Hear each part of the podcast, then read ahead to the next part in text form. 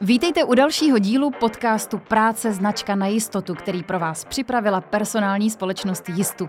V pěti dílech s vámi projdeme všechny kapitoly pracovního života zaměstnance od hledání až po změnu zaměstnání tak, abyste měli jasnější představu, co vás v jednotlivých fázích může potkat.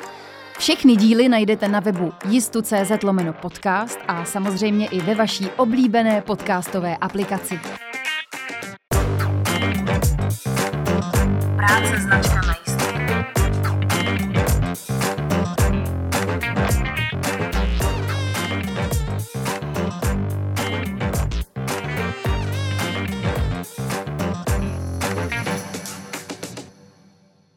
Pro připomenutí, já jsem Tereza Tobiášová a jsem moderátorka. Tady ale představuju uchazečku o práci, která si po mateřské dovolené chce najít nové zaměstnání. Dříve jsem pracovala v marketingu. Odpověděla jsem teď na několik inzerátů na podobnou pozici. Měla jsem štěstí a dostala jsem pozvánky na pohovor. Přiznám se, že jsem z toho trochu nervózní, takový pracovní pohovor jsem ještě nezažila a nemám úplně představu, co mě čeká. Ale pozvala jsem si do studia dva hosty, kteří mi poradí, jak se připravit. Jsou to pan Jiří Šturch, spoluzakladatel společnosti Jistu a personální ředitelka firmy Richter Frenzel, paní Alena Nejeschlebová. Dobrý den. Dobrý den. Dobrý den.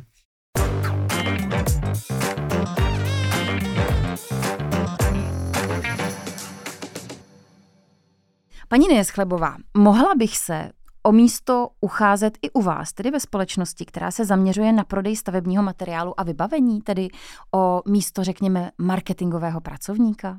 Určitě ano.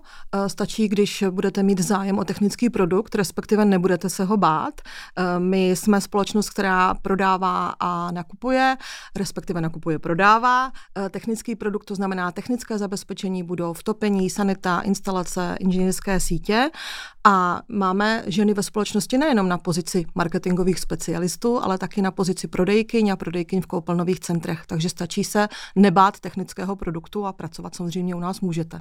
Musím být třeba hodinová manželka, jako abych tady ty věci Určitě zdatně ne. zvládala a tím pádem, abych tomu rozuměla i určitě v práci. ne, protože když se budeme bavit o pozici, kterou jste zmínila, tak tam eh, potřebujeme určitě velké nebo větší zkušenosti z marketingu, ale všechno ostatní kolem našeho sortimentu vás doučíme. Jakým způsobem si vybíráte lidi, lidí, které potom máte kolem sebe? Co je pro vás to hlavní?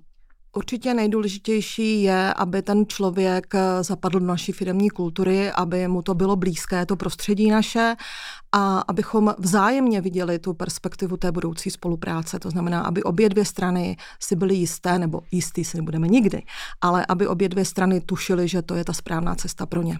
Jaký je ten váš pracovní kolektiv? Je, je optimistický, nebo kladete třeba velké nároky na ten kolektiv, případně naopak to máte takové rozvolněné, ne každému to sedí? My jsme určitě spíše neformální společnost, ono se to odvíjí i od toho produktu našeho, protože naši zákazníci jsou většinou stavební firmy, řemeslníci, takže to prostředí je neformálnější. Máme rádi zdravý selský rozum, máme rádi smysl pro humor a máme rádi to, když do práce chodíme rádi. Mhm. Když se zaměřím obecně na pohovory, eh, můžu se zeptat, pane Šturchu, jak připravujete například kandidáty na pohovory, na co se mají připravit, nebo takové obecné poučky, které jim dáváte? Eh, dneska to není asi úplně o těch obecných poučkách, spíše to o tom, aby i ten kandidát, protože můžu podtrhnout jenom eh, slova paní Neschlebové v tom, že spousta firm se dneska zaměřuje na to, aby ten člověk zapadl do toho kolektivu, aby souzněl s tou firmou, takže je to o tom, aby i ten kandidát eh, se podíval, do jaké společnosti ho prezentujeme, aby se podíval, o jaký právě produkce jedná nebo o zaměření obecně té společnosti a jestli mu to bude blízké a dokáže si představit pro takovou společnost pracovat. Čím vás ten člověk musí zaujmout, nebo jak třeba hned poznáte, když bych já za vámi přišla k vám do firmy a vy byste mě tam teda tím pádem už začali provázet a nějakým způsobem diskutovat, jak poznáte, jestli se k vám hodím nebo ne? Tak eh, samozřejmě, když přijdete na tu první zkusku, která trvá třeba tři čtvrtě hodiny, tak některé věci poznáte, některé ne. Nicméně já vždycky říkám kandidátům, aby byli sami sebou, protože když jste sama sebou a jste autentická, tak většinou už s tím druhým buď souzníte nebo nesouzníte a podle toho poznáte, jestli se hodíte nebo nehodíte do té společnosti. To jo, ale lidi jsou většinou jako hodně nervózní. Já si to dokážu představit sama. Teď, když mm. tady sedím, povídáme si o tom, že bych byla hrozně nervózní, abych neudělala nějakou chybu. Tak mm. jak se toho zbavit? Tak určitě v první řadě já se budu opakovat v tom, být sám sebou, mluvit pravdu, vycházet ze svých zkušeností a klidně se i nebát říct, že jsem nervózní. Protože dneska se setkáváme s kandidáty, nebo nejenom dneska, ale setkáváme se s kandidáty, kteří třeba pracují 10 let v jedné firmě a pak přijdou na pohovor a řeknou, já vlastně 10 let jsem vůbec nebyl na pohovoru, já vlastně vůbec nevím, o čem to je. A pak hodně záleží na tom personalistovi, na jeho empatii, aby toho člověka dokázal zbavit té nervozity a dokázal mu říct, že je to rozhovor rozhovor. Já nerada používám slovo pohovor, protože u mě to není pohovor, u mě je to rozhovor. Protože výběrové řízení není jednostrané. Vy si vybíráte, já jako zaměstnavatel si vybírám zaměstnance, ale ten zaměstnanec si vybírá svého zaměstnavatele. Takže ta schůzka by měla být rovnocený rozhovor o té budoucnosti a o té konkrétní pozici. Ale to je krásný přístup. Děje se to tak často, pane Šturchu, protože tenhle přístup, kdy to vlastně není někdo z vrchu, kdo se kouká na uchazeče, ale je to rozhovor dvou lidí, mi přijde strašně sympatický. Eh, určitě se to děje v menším procentu, že by to byly oboustrané rozhovory, a je to jeden z důvodů, proč eh, tohle chceme změnit. Eh, sám to vnímám, že je to o tom rozhovoru. I my eh, ve chvíli, kdy s kandidáty vedeme telefonické pohovory, tak eh, je vedeme formou rozhovoru, tak aby eh, se i ti kandidáti cítili příjemně a eh, nekladli si tam už nějaké, řeknu, negativní emoce dál do toho výběrového řízení. Takže ano, děje se to, ale ne až tolik. Pořád jsou tady ty klasické pohovory, které známe už několik let. Vy jste tady oba dva zmínili online pohovory nebo rozhovory.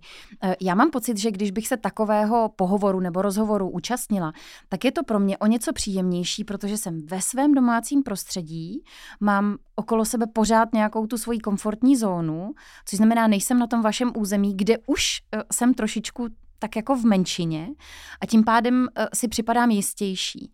Když bych přišla za vámi už do toho vašeho prostředí, tak už si říkám, ty tady musím dávat pozor a tak. Jak to ale vnímáte vy?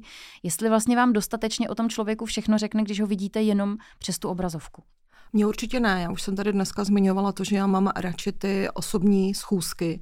Jednak proto, že v tom online prostředí si nevšimnete všech věcí, nemůžete vlastně přiblížit atmosféru té firmy tomu kandidátovi. Ano, ten kandidát může se cítit v komfortní zóně. Na druhou stranu, pokud bude chtít pracovat ve vaší společnosti, tak je potřeba, aby se cítil dobře i v té společnosti, což můžete udělat eh, nebo ukázat mu jenom při tom, při tom uh, fyzickém setkání. A pak vlastně to, když ten kandidát přijde k vám, tak může i on nacítit tu atmosféru právě té firmy a může si říct, on už to vidí od recepce, od toho, kdo ho uvádí k vám, tak už si může říct, jo, ano, tady se mi to líbí, je to tady hezké, vypadá to příjemně, paní recepční se usmívala, eh, když jsem přišel nahoru, tak zrovna se tam kolegové o něčem bavili, usmívali se, je to příjemnější to vědět dopředu, kam, kam jdu. To znamená, já si myslím, že ten benefit toho, abych já jako kandidát vystoupila z té své komfortní zóny a přišla do té firmy, je větší, než když se budu cítit líp na tom pohovoru, protože jsem u sebe doma v obývacím pokoji.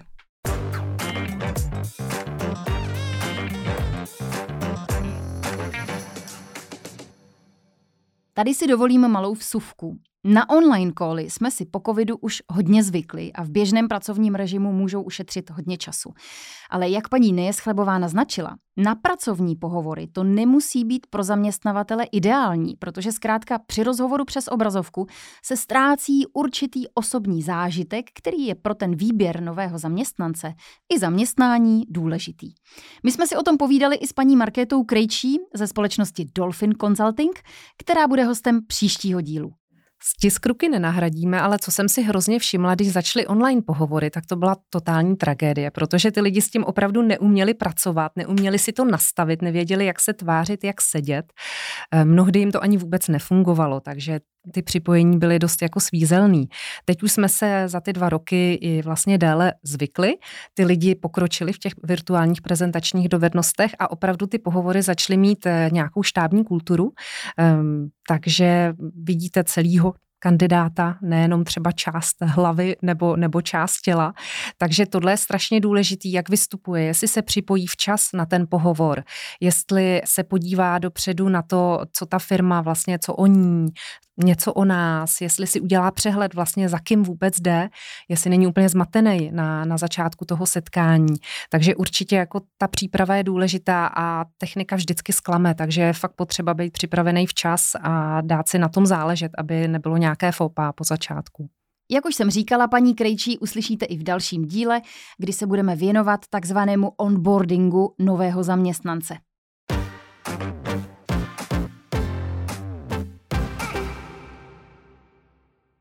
Ještě mě napadla jedna otázka k životopisům. Když vybíráte kandidáty na pohovor, rozhodujete se třeba i podle toho, jestli má daný kandidát v životopise fotku?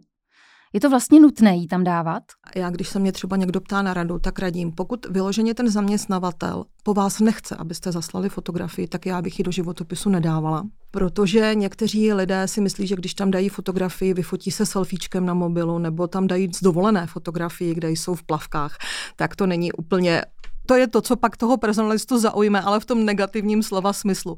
Takže já říkám, pokud zaměstnavatel po vás požaduje fotku a nemáte žádnou oficiální, nechte se vyfotit a pokud po vás zaměstnavatel fotku nevyžaduje, taky do životopisu nedávejte.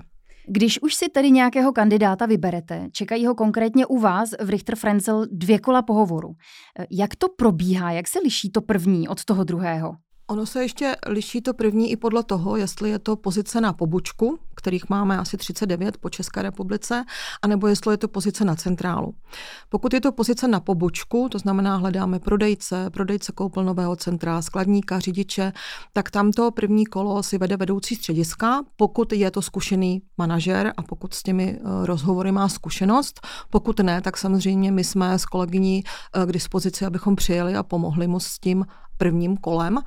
A druhé kolo potom bývá už jenom potvrzení s oblastním manažerem, který samozřejmě chce vědět, jaké lidi má ve svém regionu. To je na pobočkách. A na centrále většinou to první kolo je na personálním oddělení. No a samozřejmě nemůžeme přijmout nikoho bez toho, aniž by se setkal se svým manažerem, se svým potenciálním nadřízeným. Takže pak druhé kolo bývá, bývá s manažerem. Někdy, a to je ale v minimální míře, se stane, že to první kolo už děláme personální oddělení plus ten manažer ale častější jsou ta dvě kola. Je to tak, že z toho prvního do toho druhého kola postoupí zase jenom určitý počet lidí? Ano, ano je to tak. Takže už si předvyberete? Ano, ano, ano. My vlastně děláme službu těm manažerům, aby nemuseli si dělat čas na setkání třeba s pěti kandidáty, ale aby pak už jsme jim poslali jenom třeba dva finální kandidáty. Samozřejmě někdy se stane, že v tom prvním kole máme tři kandidáty a ty jsou natolik dobří, že všechny tři pošleme k manažerovi. Když se zaměřím na nějaké obecné otázky, eh, kterými získáváte informace třeba i podprahově o těch potenciálních zaměstnancích, které to jsou, jak se postupuje? Já vím, že se třeba řeší i nějaké kolektivní sporty, nebo jestli ten člověk je individualista, jestli třeba jenom plave nebo jezdí na kole sám, mm, nebo třeba jaké má koníčky. Stále ještě uh, jsou v rámci HR takovéhle otázky při pohovorech nebo ve vašem případě rozhovorech? Ono se to hodně změnilo, protože, jak jsem říkala, já to beru jako rozhovor, takže oni ty otázky většinou vyplynou z toho, co vám ten kandidát odpovídá. Ale když bych se držela toho obecného rámce, tak určitě nejvíc nás zajímá v rámci té pozice zkušenost a to, co se třeba tomu kandidátovi líbilo na jeho poslední práci, co bylo to, co ho nejvíc bavilo, a nebo naopak právě, co bylo to, co ho z toho bývalého zaměstnání vyhnalo v uvozovkách a s čím bys třeba už se nechtěl setkávat, tak abychom věděli, jestli, jestli mu to můžeme u nás nabídnout.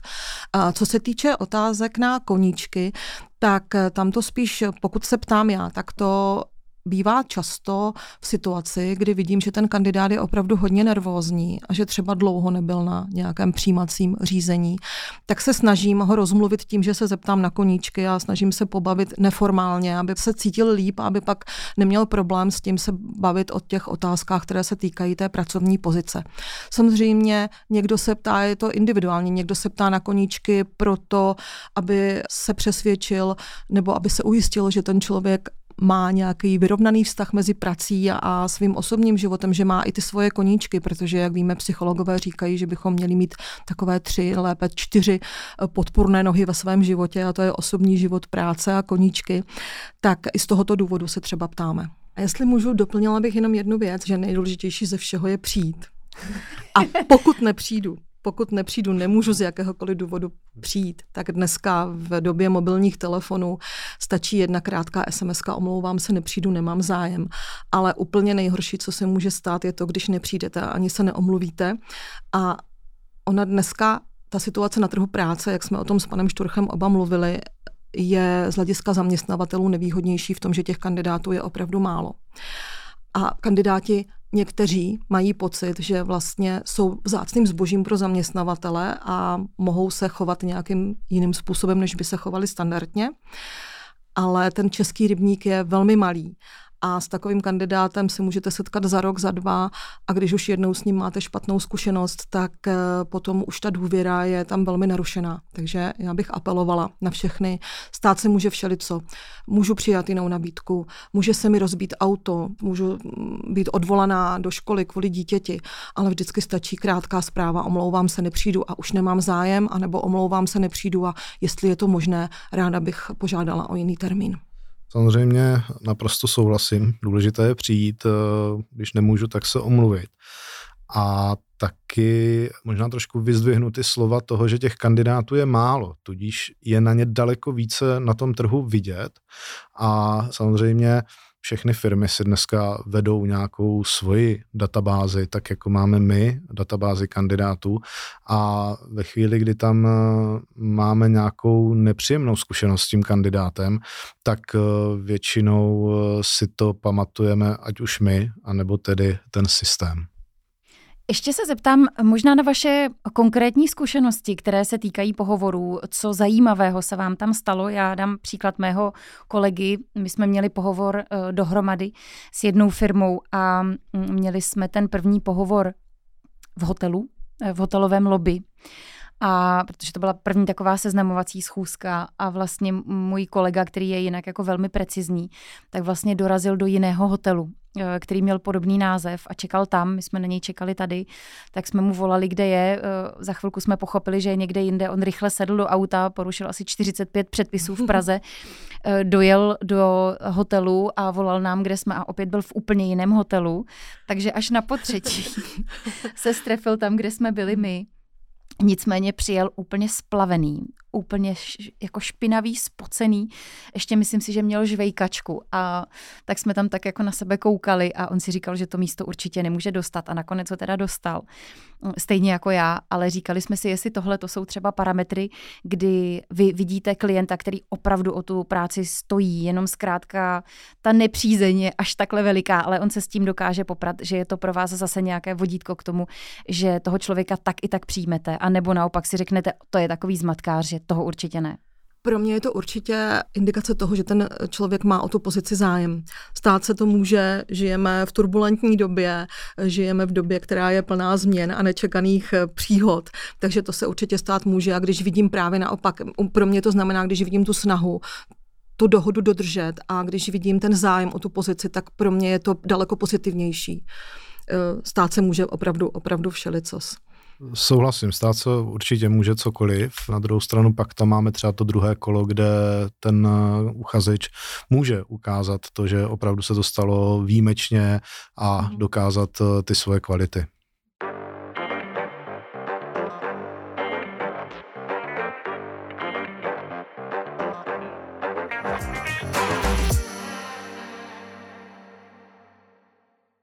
Když to schrnu, tak jsem si s paní Nejeschlebovou a panem Šturchem zatím řekla, že na pohovor je především třeba dorazit a chovat se co nejpřirozeněji.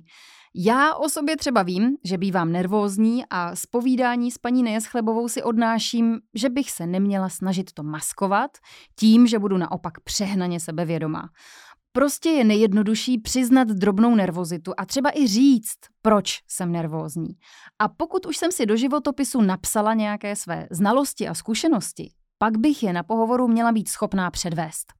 Já jsem měla právě takovou příhodu s kandidátkou. Hledali jsme kandidátku nebo hledali jsme uchazečky nebo uchazeče na pozici asistenta, asistentky vedení společnosti, kde jsme požadovali znalost angličtiny nebo němčiny. Stačila nám nějaká střední znalost, aby ten člověk dokázal zvednout telefon, odpovědět. A Mimo jiné přišla na uh, schůzku slečna, která měla v životopisu napsané angličtina střední znalost, což já jsem pochopila, že když se jí na něco anglicky zeptám, tak ona mi anglicky odpoví. Takže jsem se zeptala anglicky, jestli můžeme chviličku přejít do angličtiny. Načež slečna se úplně zhroutila, skoro spadla pod stůl. Ježišmarja, to, to, to asi vůbec, no to, to já asi nedám, to, to, to vůbec nepůjde a byla opravdu se dostala do takového stavu, že jsem měla strach, že budeme volat záchranku. A pak, když se teda uklidnila, když jsme napila se, trošku jsme to jako rozebrali, tak jsem se jí ptala, proč to tam napsala do toho životopisu, když to není pravda. A ona mi říkala, no protože mi kamarádka řekla, že prostě do toho životopisu mám napsat nějaké lepší vlastnosti a lepší znalosti, než mám, abych měla šanci, že mě na tu schůzku pozvete tak to je přesně příklad toho, že to je absolutně neproduktivní a že opravdu mluvit pravdu v tom životopise se vyplatí.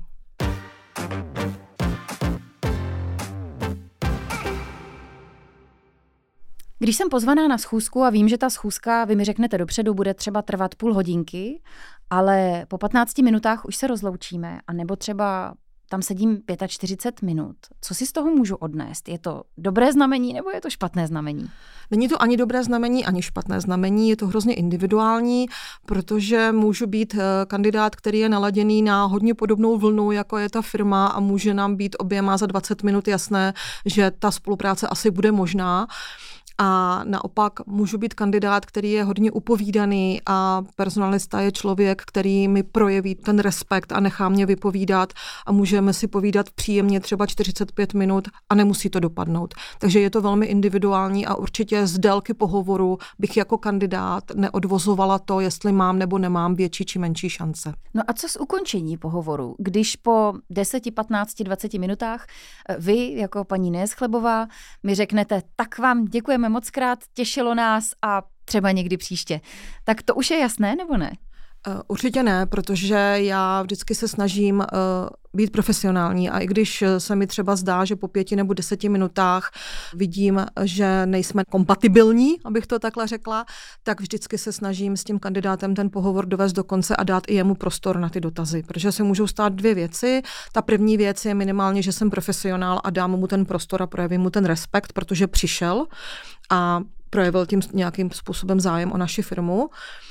A druhá věc je, že já můžu během toho rozhovoru pak najednou zjistit, že ten kandidát třeba na začátku byl opravdu velmi nervózní a já když mu dám ten prostor a rozpovídá se, tak eh, můžeme zjistit, že ten dojem z těch prvních deseti minut třeba nebyl úplně to pravé a že najednou nacházíme tu společnou řeč a může se stát, že si poopravíme ten názor prvotní. Taky jsem slyšela, že není úplně dobré, když eh, mluvím o tom, proč chci opustit to zaměstnání, ve kterém jsem, nebo proč jsem ho opustila. Mm. Když vlastně jako přehnaně, eh, možná až příliš upřímně vysvětluju, proč jsem odešla, mm. protože pak to na vás může působit tak, že vlastně úplně stejně můžu mluvit nadále o vás, mm. až budu odcházet. Mm. My vždycky chceme vědět, proč ten kandidát chce změnit práci, ale snažíme se ptát na to, co bylo důvodem z té pracovní náplně. Vždycky těm kandidátům říkám, nechci nějaké interní informace, nechci nějaké, uh, nějaká data z té předchozí společnosti. A samozřejmě je na každém z nás, abychom zvážili, jak chceme se prezentovat a jak chceme ten náš důvod odchodu říct. Určitě tady právě ta přílišná upřímnost není to pravé ořechové, protože je to tak, jak říkáte, když eh, budu pomlouvat toho svého předchozího zaměstnavatele, tak eh, můžu zbudit dojem v té druhé straně, že tak budu mluvit, eh, až budu odcházet od nich, to je pravda. A pak je k tomu ještě další věc, že když se dvě strany rozchází a ať už je to vztah osobní nebo pracovní, vždycky jsou tam dvě strany. A když já mám možnost slyšet jenom tu jednu verzi, tak a nemůžu se přesvědčit o tom na té druhé straně, tak to nepůsobí dobře. To je pravda. V současné době se stále ještě vydávají nějaké posudky nebo doporučení z minulých zaměstnání? Můžete si vyžádat posudek, na to máte právo ze zákona, vyžádat si posudek od svého zaměstnavatele a pak samozřejmě taky fungují reference. To znamená, já se mohu kandidáta zeptat, ráda bych si ověřila reference na to, co říkáte, mohu zavolat do toho bývalého zaměstnání. Kandidát řekne ano, ne. Takže ano, existuje to. Je to příjemné těm kandidátům? Pokud jsou to normální kandidáti, tak to berou jako normální součást eh, toho eh, výběrového řízení. Dokonce se mi v poslední době třeba i více stává to, že mi to ten kandidát sám nabídne. Řekne mi, já o tu pozici u vás mám zájem, bavili jsme se o tom, co jsem dělal v té minulé pozici, já tady mám kontakt eh, na mého vedoucího, jsem s ním domluvený, že mu můžete klidně zavolat. A stává se mi to opravdu v poslední době hodně často. Pane Šturchu, jak je to v momentě, kdy ten člověk je stále zaměstnancem ještě někoho jiného, ale rád by změnil tu svou pozici, to svoje zaměstnání? Jak si třeba ze zákona vůbec může vzít volno na to, aby šel někam na pohovor? A nebo jak může dávat reference? Já se chytnu toho, zda vůbec může. Samozřejmě většina kandidátů, eh, pokud je zaměstnaná, ještě tu výpověď nedali nebo nedostali, což jsme řešili nebo budeme řešit eh, v těch následujících eh, dílech. Většinou to řeší ve svém osobním volnu, pokud, pokud tedy nejsou uvolnění. Pokud třeba jsou ve výpovědní lhutě, tak ten zaměstnavatel většinou umožňuje chodit na osobní pohovory. Reference může kandidát poskytnout, pokud chce. Na druhou stranu my nemůžeme eh, volat do těch firm, kde aktuálně jsou zaměstnaní. Jednak bychom mohli ohrozit tu současnou roli toho kandidáta, a což by určitě v tu chvíli nebyl úplně příjemný zážitek pro něj, ale můžeme třeba eh, si ověřit eh, tu referenci v těch předchozích zaměstnáních, Optimálně, když to má zase ten kandidát uvedený v životopise. A doplním, je to dvojsečná zbraň, ty reference. Protože pokud ten kandidát eh, odchází v dobrém, nikdo nic špatného na něj neřekne, byl to jeho třeba i blízký kolega, kamarád, takže to může být ovlivněno tou sympatií. Na druhou stranu, pokud odchází v eh, nějak nějakém nedobrém vztahu nebo něco se pokazilo, tak eh, v tu chvíli to může být zabarveno těmi negativními emocemi a zase nám nikdo neposkytne tu referenci eh, objektivní tak jak, tak, jak by to mělo být. Takže s referencemi i u našich klientů pracujeme velmi, velmi opatrně, eh, jestli je využívat nebo nevyužívat.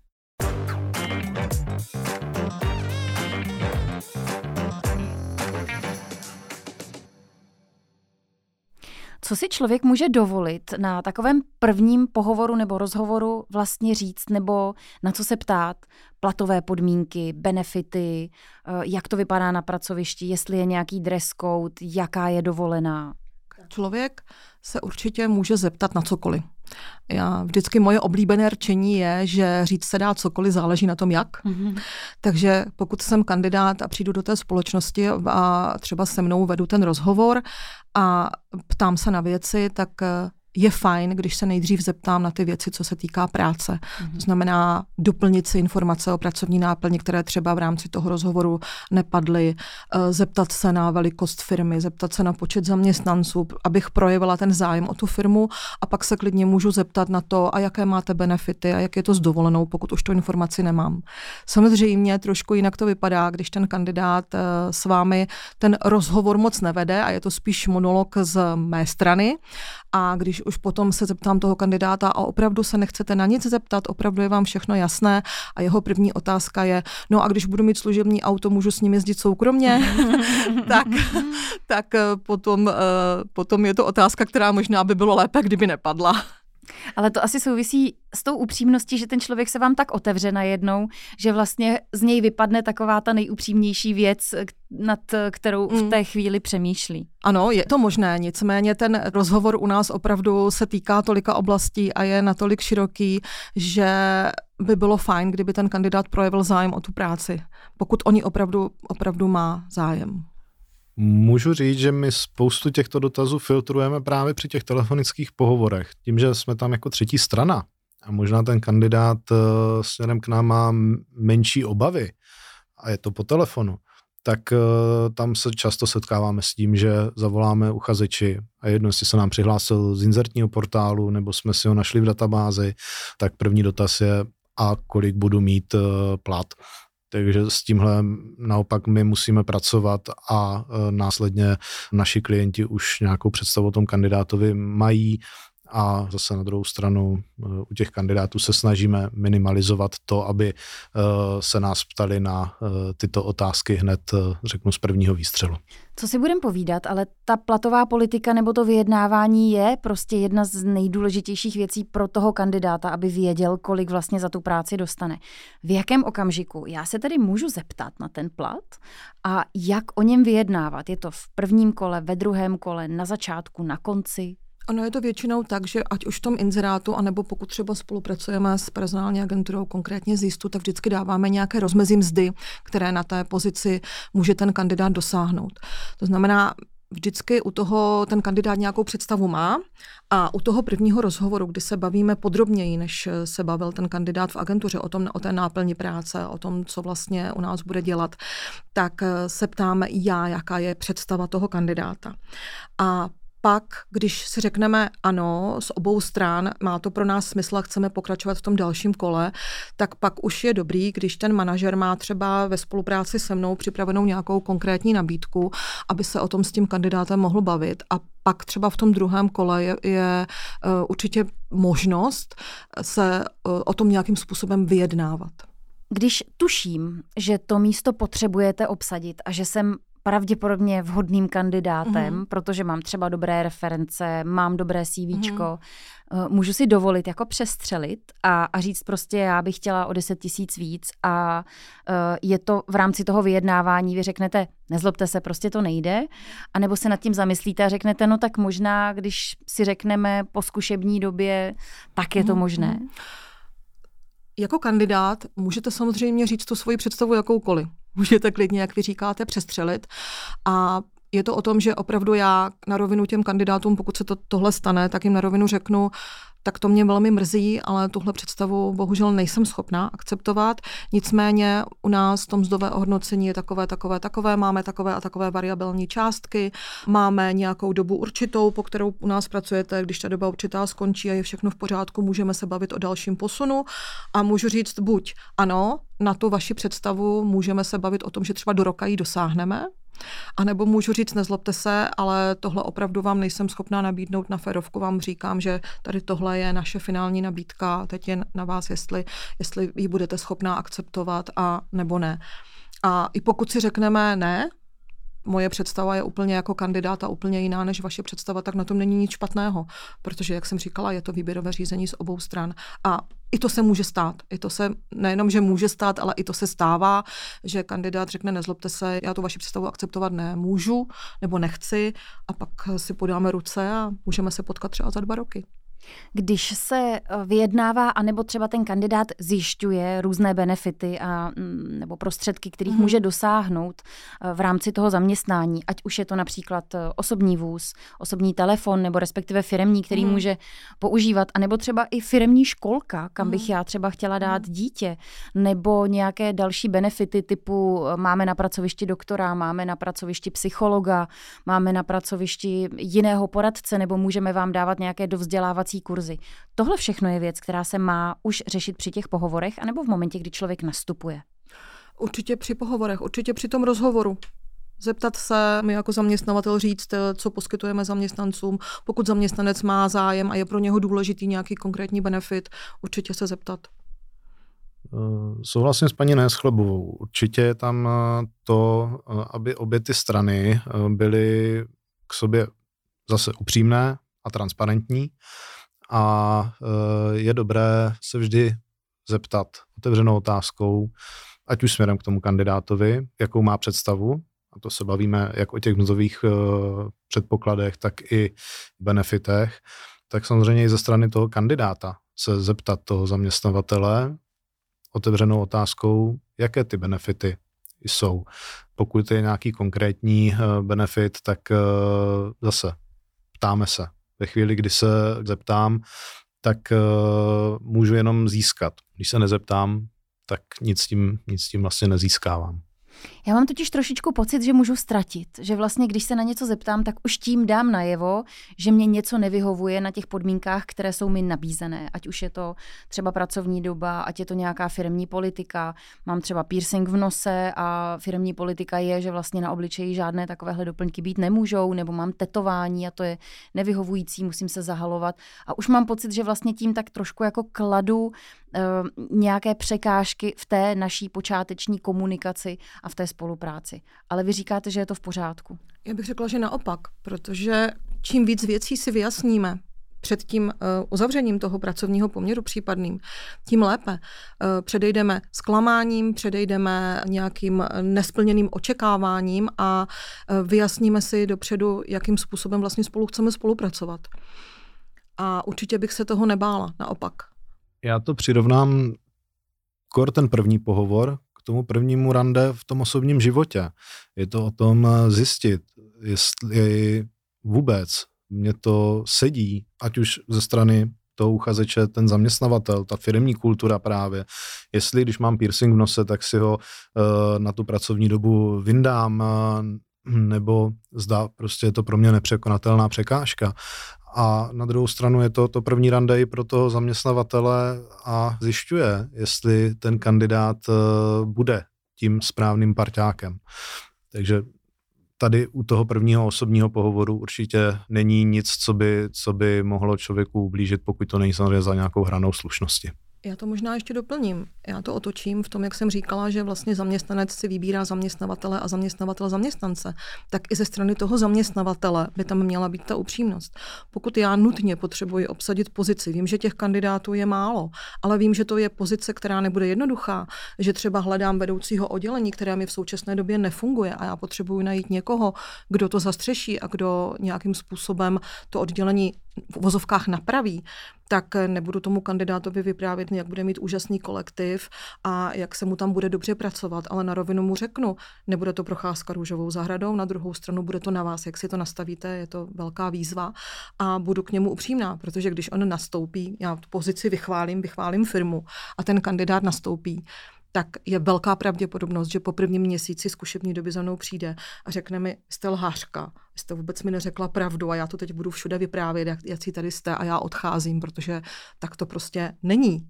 A i to je samozřejmě pak pro toho zaměstnavatele špatné, takže to nastavení si těch podmínek a nastavení si toho, jak ta spolupráce bude vypadat, je hrozně důležité z obou stran. Ještě, že existuje potom ta zkušební doba, kde se ty všechny věci vlastně projeví, jak to je z jedné i z druhé strany.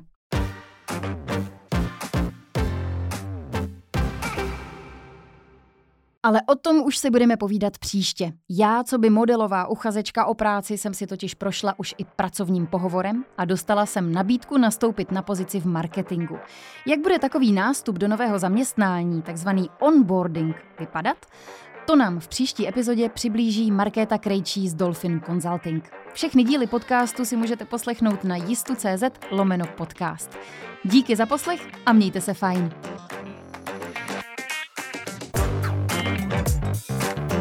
Práce značka